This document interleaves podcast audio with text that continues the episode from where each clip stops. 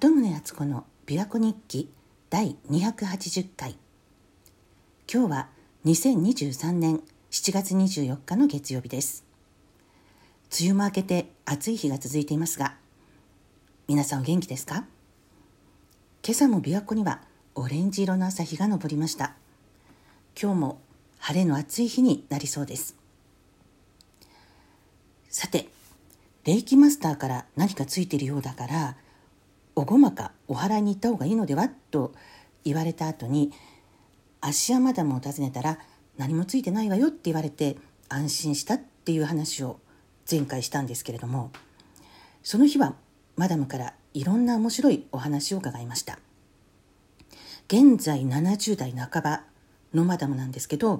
若い頃からいろんなことを習ったり学んだりされてたみたいで、伝統的な習い物も長く続けられてたんですけども、それ以外にもスピリチュアルな世界のことも、洋の東西を問わずに学ばれたようで、若い頃はシルバーバーチの講座に通ったこともあるそうで、その後また三名学を始めるわけなんですけど、でその頃に豪舎の先生に出会ったんだそうです。私はこの豪舎ってその時に初めて聞いたんですけれども、商業とか工業とかの業という字に捨てると書いて豪舎と読むんだそうですが、これは空海の力で心身を治療するというものらしくって、空海が中国から持ち帰った密教の法力によるものなのかよくわからないですけれども、具体的には指で肌をこするらしいんですが、それがねめちゃくちゃ痛いんだそうです。別に引っかいてるわけでも強くこすってるわけでもないのに、その後皮膚が赤くなったりするんだそうです。でマダムの場合は、マダムご自身ではなく、その当時ご主人が突然倒れて病院で検査しても原因が分からなくて、でお友達からこういう人がいるけどって紹介されて、この豪舎の先生に行き着いたんだそうです。でそのご主人は1回の治療ですぐに治って、で豪舎の先生からその場でどこが悪かったかとか、原因と思われるそれまでの状況とかもちゃんと言い当てられたそうなんです。でその治療中は、そのご主人はタオルか何かをこう噛みしめて痛みをこらえてたそうなんですね。でその後はもう体はもちろんなんですけど、性格的に生きづらいと感じてた部分も変化して楽になっていたんだそうです。ただその時にこの先生から、本当に治療が必要なのは奥さんの方だって言われて、でその後マダムはこの先生のもとに10年近く通ったんだそうです。でおかげで心身ともに、特に精神面で強くなれたんだっておっしゃってました。で三名学をね続けなさいって言ってくれたのもこの先生だったそうなんです。さらにはある時、真言宗のお寺で得度しなさいと言われて、でマダムのご実家もご主人の家も真言宗ではなかったので、面食らってそのためにどうすればいいんですかって聞いたら、今日帰ったらわかるからって言われたんだそうです。でその日家に帰ると、マダムの実のお母さんから、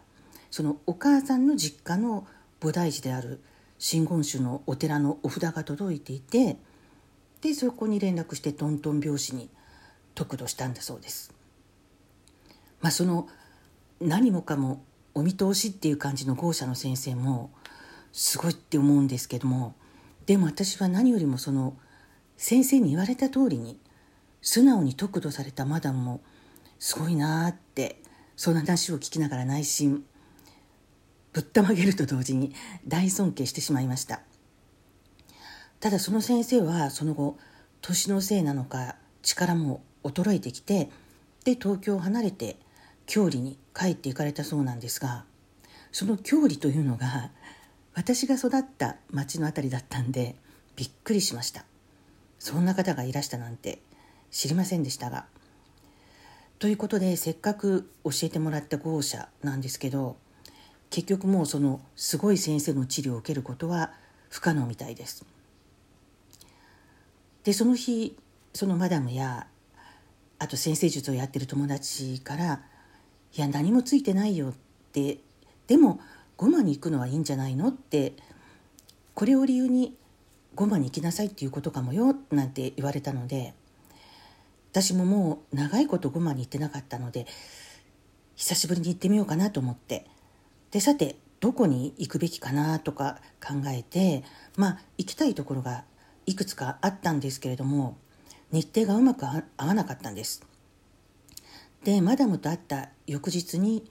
たまたま近所の知り合いでこういう話をしても大丈夫な人がいて、でその人に何かついてるかもって言われて、おごまに行こうかなと思ってるんだけどって言ったら、あら私昨日行ってきたところよって言われたんですね。でその方のお住まいのすぐ近くに比叡山の千日開放を得たアジャリさんのお寺があって、そこのおごまに昨日行ってきたのよっていうことだったんですよ。でその方はもう近所なので年に何度も行ってるらしくって、で今月来月のおごまの予定表を見せてくれたんです。で基本的に毎日おごまをやってらっしゃるんですけども、そのお寺では曜日によって時間が違ったりとか、あとたまに別の行事があったりとかお留守の日とかあったりするようなんで、でそのスケジュール見て私はその翌日に早速出かけました。比叡山の千日開放を得たアジャリさんは現時点では6人いらして、でこの方はその中で多分最年長の方で、この界隈ではもちろんですけどもうあちこちでよく知られているはずなんですけれども、でも昔からずっと変わらず毎日おごまを続けていらっしゃるんです。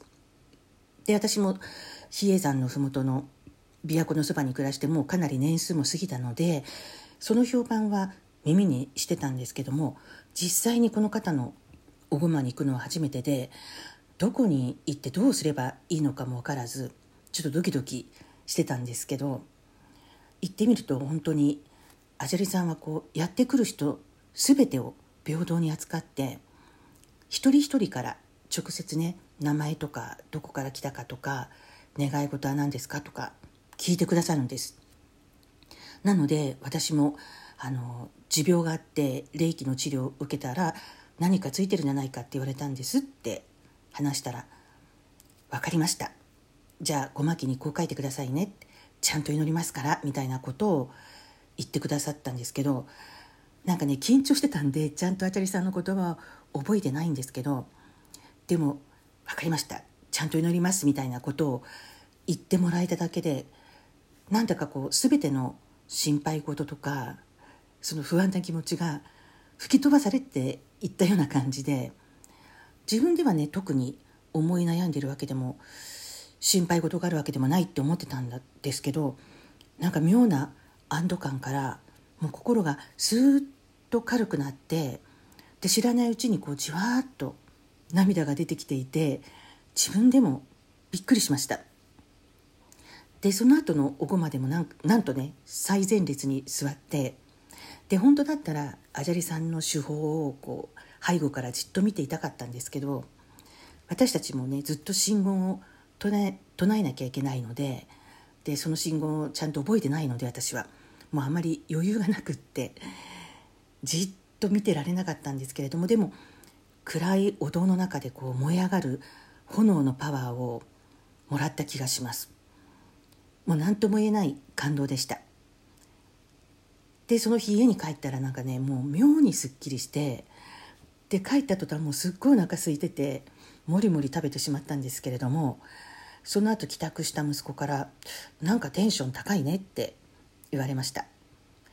これもアジャリさんパワーっていうかおごまの力なんでしょうかね。これを機会に私もねこのご近所の方みたいに時々おごまに行こうかなと思っています。もしおごま経験されてない方いたら一度何か機会を見つけて行ってみてはいかがでしょうか。鳩宗敦子でした。